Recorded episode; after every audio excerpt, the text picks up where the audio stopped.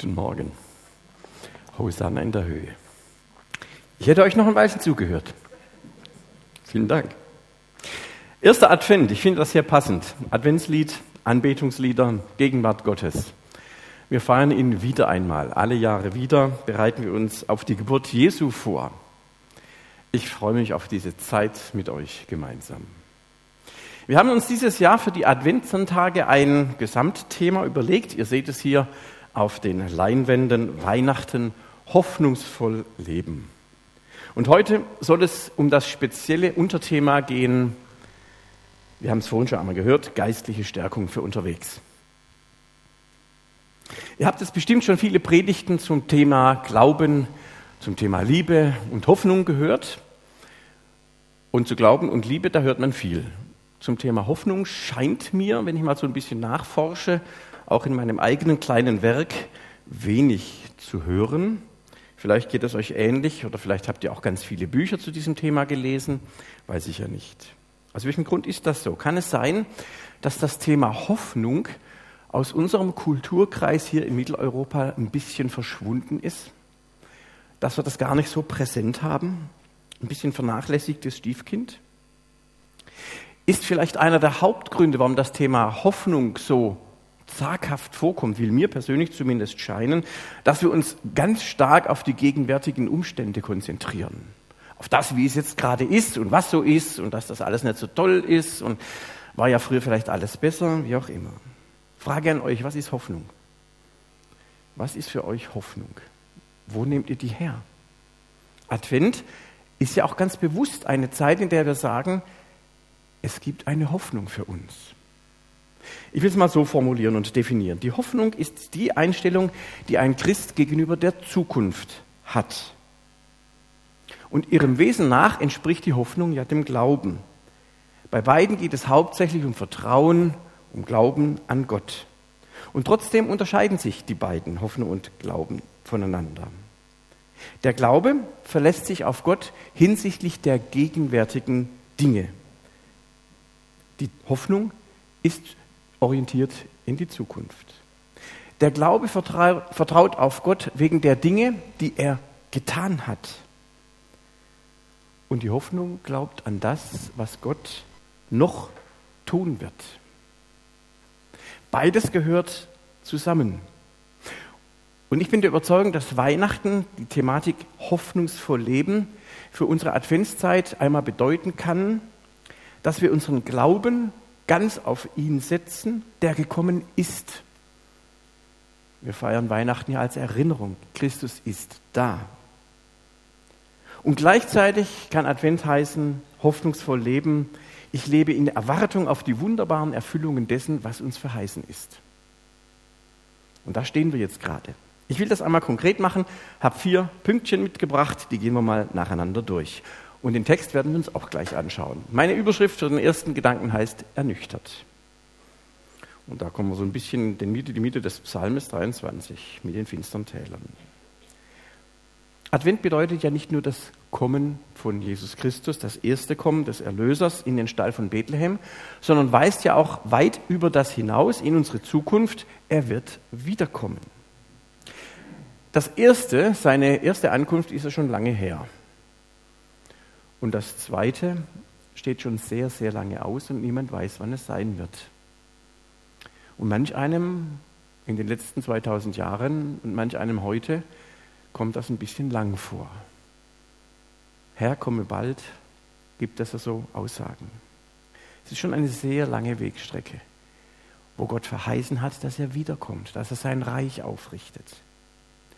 Und ihr kennt das auch, dass auf die erste Begeisterung häufig Ernüchterung folgt. Die Gemeinde, an die sich dieser Brief, von dem wir gleich lesen werden, richtet, hat es nicht leicht gehabt. Und mit ihr die ganzen Gemeinden, die jetzt hier in Kleinasien im Gebiet der heutigen Kai liegen. Damals als christliche Gemeinde war sie in der absoluten Minderheit. Und es gab ständig Anfragen und Anfeindungen. Und es ist für sie ein steiniger Weg. Viele sind auch müde geworden resignieren ein wenig. Mutlos, orientierungslos. Und sie fragen sich, wann endlich wird dieses gute Leben, das Gott uns verheißen hat, wann wird das beginnen? Denken wir an das Volk Israel während seiner Wüstenwanderung. Wie begeistert sind die aufgebrochen, endlich raus aus dieser Gefangenschaft. Die haben sogar noch richtig Geschenke mitbekommen, sehr verwunderlich. Und dann sind sie so müde geworden auf dem Weg. Es gab so viele Schwierigkeiten. Ich lese gerade für mich persönlich im vierten Buch Mose. Es ist erschütternd. Ich glaube es manchmal nicht, was da abgeht. Müde geworden auf dem langen Weg. Wie ist das mit uns heute? Wo stehen wir heute als Volk Gottes? Wir sind jetzt ja auch nicht seit vorgestern unterwegs, schon viel länger. Wir haben doch gewohnte Sicherheiten verloren. Das, was wir viele Jahrzehnte machen konnten, gewohnt waren. Wir versuchen uns größtenteils zurechtzufinden in einem völlig neuen Setting. Und gerade jetzt, als sich die Situation einigermaßen zu stabilisieren schien, als für manchen ein einigermaßen normaler Alltag zurückgekehrt war, jetzt zieht das wieder an.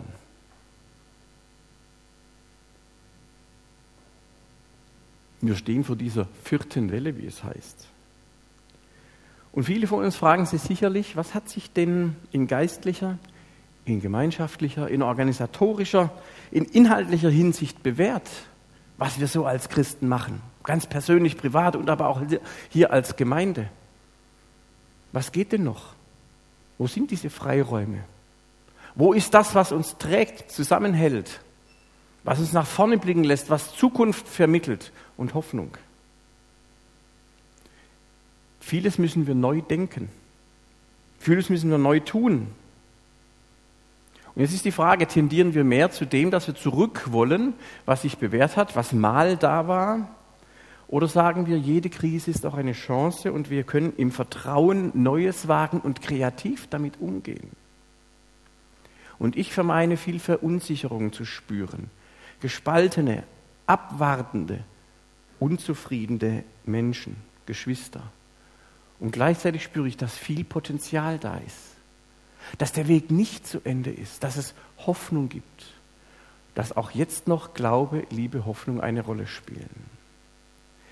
Und wenn man in einer solchen Situation einen Brief, der einen ermutigt, erhält, ist das eine gute Sache. Und Genau darum geht es ja in dieser Gemeinde, in diesen Gemeinden in Kleinasien, an die Petrus, den sogenannten ersten Petrus, schreibt. Und ich zitiere einmal aus seinem ersten Brief, Kapitel 1, den Vers 13 zunächst.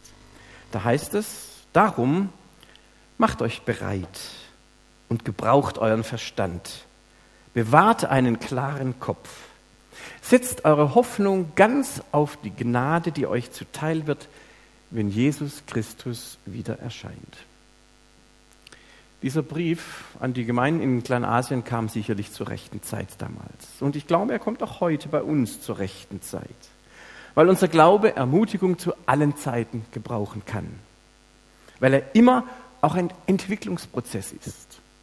Unser Glaube ist ein Werden, ein Wachsen. Ich könnte mal sagen, wir vergleichen den christlichen Glauben, unseren Glauben mit einer Wanderung. Wir machen uns auf den Weg. Es gibt wunderbare grüne Wiesen. Ich muss dich nachher mal fragen, wo du die schönen Bilder her hast. Die Sonne scheint, das Wetter lacht. So kann Glaube aussehen. So kann eine Wanderung aussehen. Wir sind in Bewegung und dann kommen wir aber zwischendurch ins Stocken. Dann brechen wir wieder auf. Und ich glaube, mit unserem Glauben an Christus ist es genau das Gleiche. Wir bekommen diesen Glauben nicht als ein fertiges Gesamtpaket. All inclusive. Aufreißen, zusammenstecken, einschalten. Dieses sogenannte Plug and Play funktioniert vielleicht bei elektronischen Geräten. Jedenfalls stand das bei mir manchmal auf der Packung. Erlebt habe ich es bisher selten. Der christliche Glaube und damit auch der Heilige Geist sind keine Automatismen und Fertiggerichte, die wir einfach einschalten und das läuft von ganz alleine sondern hier geht es um einen dynamischen Prozess. Martin Luther hat das einmal ganz treffend gesagt. Er hatte immer wieder so Spitzenaussagen. Ich habe mal eine rausgenommen. Der hat auf das Wachsen und Werden der Christenmenschen etwas gesagt. Er sagte, das christliche Leben ist nicht fromm sein, sondern ein fromm werden. Nicht ein gesund sein, sondern ein gesund werden. Nicht Ruhe, sondern Übung. Also ist das Wesen unseres Lebens als Nachfolger Christi, Nachfolger allein schon das Wort, ist nicht Statik, sondern Dynamik. Ist nicht Beharrung, sondern es ist Bewegung.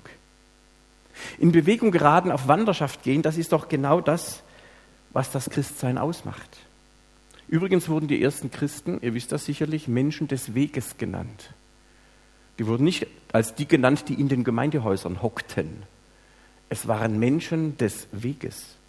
Und bei einer langen Wanderung gibt es das natürlich, dass man müde wird, dass die Ernüchterung kommt, weil der Weg immer noch nicht zu Ende ist, dass man erschöpft ist. Und die Begeisterung auf den ersten Etappen kann dann eben in Enttäuschung über den langen und teilweise mühsamen Weg umschlagen. Und deswegen ist es gut, dass es ermutigende Briefe, ermutigenden Zuspruch gibt, den man sozusagen im Reisegepäck dabei hat. Solche Briefe wie den ersten Petrusbrief. Schauen wir da also jetzt etwas genauer hin. Der zweite Punkt. Ich nenne ihn ermutigt. Noch einmal den gleichen Satz. Darum macht euch bereit und gebraucht euren Verstand, bewahrt einen klaren Kopf, setzt eure Hoffnung ganz auf die Gnade, die euch zuteil wird, wenn Jesus Christus wieder erscheint. Andere Übersetzungen, die haben zum Beispiel bei Luther fand ich, darum umgürtet eure Lenden und stärkt euren Verstand, seid nüchtern. Hoffnung für alle sagt, darum seid bereit und stellt euch ganz und gar auf das Ziel eures Glaubens auf Christus ein. Lasst euch nichts vormachen, sondern seid besonnen. Sich bereit machen, sich reisefertig machen. Aufbruch und Bewegung, das ist das entscheidende Wesensmoment des christlichen Glaubens. Ich habe es eben gesagt. Wenn wir uns in der Morgenfrühe zur Wanderung aufmachen, dann spüren wir Freiheit. Ich bin zurzeit mit ein paar Freunden den Burgenweg unterwegs, hier von äh, der Burg Frankenstein bis runter nach Heidelberg. Solltet ihr unbedingt auch mal machen. Da brichst du auf, dann kannst du in die Ebene rausschauen oder in den Odenwald, je nachdem, wo man ist. Das ist eine unglaublich schöne Erfahrung, so dicht vor der Haustür. Solltet ihr machen. Aufbrechen kann neue Dinge entdecken lassen. Ist anstrengend. Hinterher sind wir ziemlich platt immer. Immer so ein Stück tags, dann mit dem Zug zurück und so. Nächstes Mal wieder da weiter, wo man aufgehört hat. Das ist cool. Wir können den Alltag die Arbeit hinter uns lassen. Wir konzentrieren uns aufs Wesentliche, auf den Weg, aufs Wetter, auf diese eine Brotzeit für diesen einen Tag, auf die Schönheit der Natur. Und unser Glaube, mit dem verhält sich das genauso. Er verleiht uns diese Freiheit, die wir im Leben brauchen. Unterwegs zu sein, einen Ausblick wagen zu dürfen, mit Gottes Augen diese Welt zu betrachten, Abstand zu gewinnen von dem, was einen sonst beschäftigt und dann wieder hineinzugehen in den normalen Alltag. Das ist ein Bild für mich mit Glauben. Es kann sein, dass der Weg mühsam ist, dass er lang ist, länger als wir es gedacht haben. Aber Glaube bedeutet, das ist ein Weg in die Freiheit. Ohne den Ballast des alten Lebens mit seiner festgezurrten Routine. Und deswegen sagt Paulus hier, umgürtet die Lenden eures Gemüts. Finde ich ein total schönes Bild.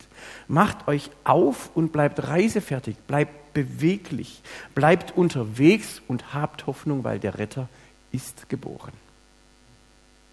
Er fängt diesen Satz damit darum an. Wir kommen gleich darauf zu sprechen. Ich frage mich und ich frage euch hier im Saal und euch auf den Sofas oder in den Betten zu Hause. Sind wir zu behäbig geworden? Sind wir zu gesetzt und zu etabliert geworden? Sind wir schon längst nicht mehr innerlich oder auch äußerlich auf einer Wanderung? Haben wir uns einfach niedergelassen mit unseren Gewohnheiten, mit unseren Vorurteilen? Verwalten wir zu viel? Erwarten wir zu wenig? Lassen wir Bewegung und Veränderung überhaupt zu? Können wir denn jetzt gerade mit unserer Verunsicherung und auch mit vielen konträren Standpunkten, die auch Christen haben, umgehen und trotzdem das unglaubliche Potenzial wahrnehmen, das unser Glauben zur Verfügung stellt? Darum fängt Petrus diesen Absatz an. Macht euch bereit und gebraucht euren Verstand.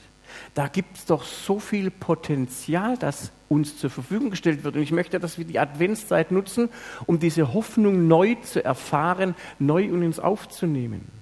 Denn wenn wir aufbrechen, wenn wir flexibel bleiben innerlich, wenn wir uns auf den Weg machen, dann werden wir erleben, was es bedeutet, dass wir den angesammelten Ballast abwerfen, die festgezurrte Routine, die Entmutigung und Ernüchterung hinter uns lassen. Jesus war doch selbst unterwegs und er hat einmal gesagt, ihr könnt das nachlesen, Matthäus Evangelium Kapitel 6, macht euch keine Sorgen um euer Leben, was ihr essen oder trinken sollt, oder um euren Körper, was ihr anziehen sollt. Ist das Leben nicht mehr als Essen und Trinken? Und ist der Körper nicht mehr als Kleidung? Seht euch doch die Vögel an. Sie säen nicht, sie ernten nicht, sie sammeln keine Vorräte in Scheunen. Trotzdem ernährt sie euer Vater im Himmel. Seid ihr nicht viel mehr wert als sie? Also halten wir das doch zunächst einmal fest unter dem Stichpunkt ermutigt. Christus ist geboren. Der Geist Gottes ist gegenwärtig. Er ist in uns und um uns. Und deshalb machen wir uns doch bitte nicht länger zu Sklaven unserer Routine, unseres alten Lebens. Unser Glaube vertraut Gott wegen der Dinge, die er bereits getan hat. Aber unsere Hoffnung glaubt Gott im Hinblick auf das, was er noch tun wird. Und er hat noch viel vor mit uns. Deswegen ein drittes, ermächtigt. In den nächsten beiden Versen, 14 und 15, schreibt Petrus, ihr seid doch gehorsame Kinder. Lasst euch nicht von Begierden beherrschen wie früher, als ihr noch unwissend wart. Vielmehr sollt ihr in eurer ganzen Lebensführung heilig werden, so heilig wie der, der euch berufen hat. Also halten wir das mal fest, ob wir es spüren oder nicht, ob wir es glauben können oder nicht. Wir sind bereits ermächtigt, wir sind bereits befähigt. Es ist alles da. Und zwar nicht zum Zurückschauen, nicht zur Rückkehr in die vermeintlich bessere frühere Zeit, sondern dazu, wir sind ermächtigt und berufen und begabt dazu, ein Leben zu führen, das heilig ist, das geprägt ist von einer Hoffnung auf den, der wiederkommen wird. Ich möchte euch ein Beispiel als Inspiration, als Ermutigung nennen. Das ist ein Beispiel. Gehen wir einmal in der Zeit zurück. Es war schon immer so, dass die Christen mit ihrer Hoffnung einen entscheidenden Faktor für die Ausbreitung ihres Glaubens hatten. Im Römischen Reich, in der Mitte des zweiten und dritten Jahrhunderts, da wüteten verheerende Epidemien. Da ist das, was wir gerade erleben, ziemlich schwach dagegen. Die Schätzungen sprechen davon in den historischen Büchern, dass jeweils etwa ein Viertel bis ein Drittel der Gesamtbevölkerung diesen Epidemien, diesen Seuchen zum Opfer fiel. Ich meine, die Zahl von 100.000 Corona-Toten in diesem Land ist erschreckend, unglaublich. Wir sind aber 80 Millionen. Stellt euch ein Drittel oder ein Viertel vor, was jetzt hier los wäre in unserem Land. Das war die Situation der Christen im zweiten und dritten nachchristlichen Jahrhundert. Und bemerkenswert ist jetzt Folgendes. Habe ich alles nachgelesen, das ist geschichtlich verbürgt. Während und nach dieser Zeit dieser Epidemien stieg die Zahl der Christen eklatant an. Nicht, weil die Christen nicht gestorben wären und alle anderen wären weggestorben. Das ist falsch gedacht. Die Christen hat es genauso erwischt. Sondern der Grund ist, es hatte mit ihrer Hoffnung zu tun. Die Heiden, Menschen, die nicht an Gott glaubten, den lebendigen Gott, die hatten keine Hoffnung auf ein Leben nach dem Tod. Die Seele der Toten, die ja, kam ja irgendwie so in den Hades und da wollte ja auf gar keinen Fall jemand hin. Verständlich, nicht wahr? Also musste man den Tod um jeden Preis vermeiden. Also haben die heidnische Bevölkerung die kranken Mitbewohner und Bevölkerung im Stich gelassen, sind geflohen um ihr Leben. Sie haben Angst vor Ansteckung gehabt. Niemand hat die Erkrankten gepflegt, niemand hat die Toten beerdigt. Was das unter hygienischen Gesichtspunkten bedeuten mag, das können wir uns nicht vorstellen. Auch die Priester und die Politiker haben diese kranken und toten Menschen ihrem Schicksal überlassen und sind aus den Städten, die von der Seuche betroffen waren, geflohen. Übrig geblieben sind vor allem und fast ausschließlich Christen. Nicht alle. Da gab es auch viele, die Fersengeld gegeben haben. Und man kann es ihnen nicht verdenken. Die Christen, viele von ihnen machten es nämlich anders. Sie haben nicht nur ihre eigenen erkrankten Angehörigen gepflegt, sondern sie haben sich auch um die Nachbarn gekümmert, die überhaupt keine Christen waren. Sie haben ihr eigenes Leben aufs Spiel gesetzt, weil sie wussten, sie haben eine Heimat im Himmel. Und das, was sie jetzt hier haben, ist nicht das Letzte, sondern nur das Vorletzte, so würde Bonhoeffer das bezeichnen. Und sie haben ihren Auftrag gesehen, die Liebe Christi den Menschen weiterzugeben. Und manch einer hat sich dabei auch angesteckt. Es gibt Predigten des Bischofs Cyprian, von dem habt ihr vielleicht schon mal gelesen oder gehört. Da hat er die Christen ausdrücklich darauf, dazu aufgefordert, pflegt die von einer Seuche befallenen Kranken, bestattet die Verstorbenen auch auf die Gefahr hin, selber angesteckt zu werden. Und viele haben genau das gemacht. Und eben nicht nur die eigenen Leute, sondern eben auch andere, die gar nicht an diesen Gott glaubten. Und das hat einen solchen Eindruck hinterlassen in der Bevölkerung, dass Menschen scharenweise gesagt haben, wenn Menschen eine solche Hoffnung haben, in einer absolut hoffnungslosen Zeit, dann muss dieser Glaube eine Basis bieten, die wir nirgendwo anders finden können als gerade hier. Und während die Christen so unterwegs waren, haben sie in einer ganz besonderen Weise eine vertrauensvolle Beziehung zu Jesus erlebt. Sie haben seine Nähe gespürt, haben sein Reden in ihrem Leben gehört Ihr Glaube hat eine Auswirkung, macht einen Unterschied. Den haben sie als erstes selbst gemerkt. Und sie haben eine geistliche Veränderung erlebt an sich selbst und haben konkrete Gebetsanhörungen erlebt. Und ist nicht das etwas von dem, was wir hier alle wollen? Und ich möchte euch jetzt in keiner Weise dazu auffordern, sämtliche Kliniken Darmstadts oder Rheinheims oder sonst irgendwo, wo ihr wohnt, zu stürmen. Ich habe gesagt, es ist ein Beispiel. Und ich möchte uns dazu ermutigen, alte, eingefahrene Denkweisen zu verlassen und festzustellen, dass wir, jeder Einzelne, der hier sitzt, von Christus dazu ermutigt und ermächtigt sind, alles, was uns daran hindert, zu leben, wie Gott es von uns möchte, unsere Angst, unsere Skepsis, unsere Depression vielleicht zurückzulassen und Menschen des Weges zu werden. Das mag für jeden von uns etwas völlig anderes bedeuten. Niemand muss jetzt losrennen in Krankenhäuser und Pflege machen. Aber was hat Gott uns für Fantasie gegeben?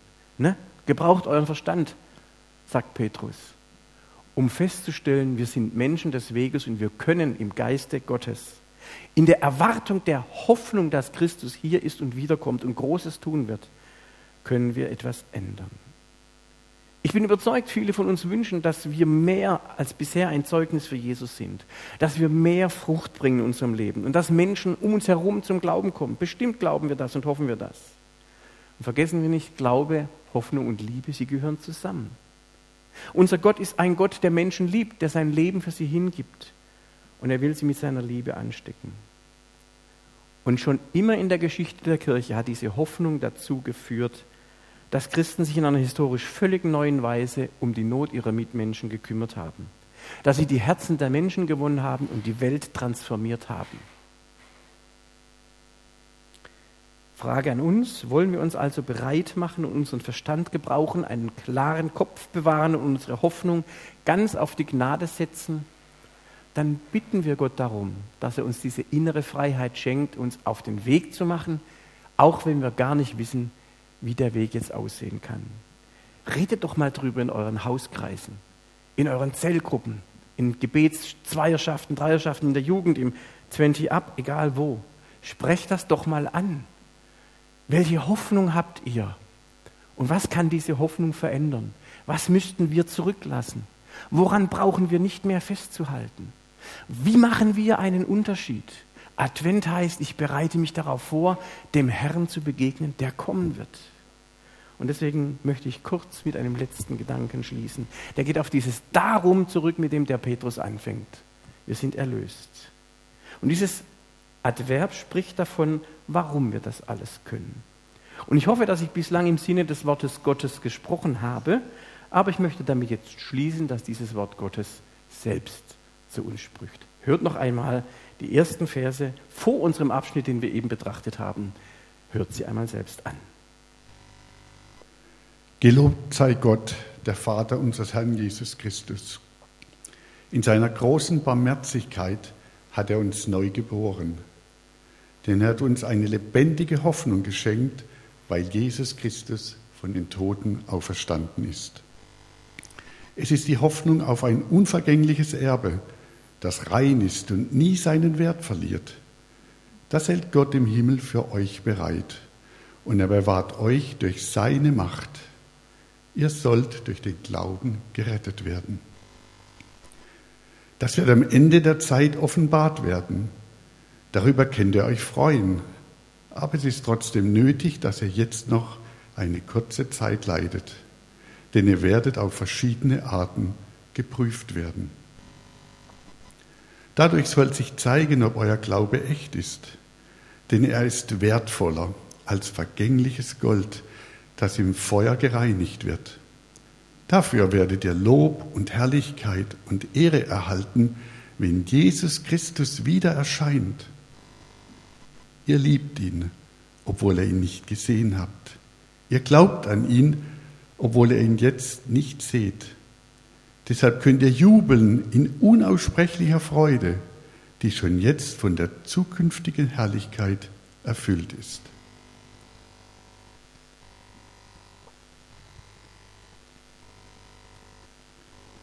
So erreicht ihr das Ziel eures Glaubens, eure endgültige Rettung. Amen.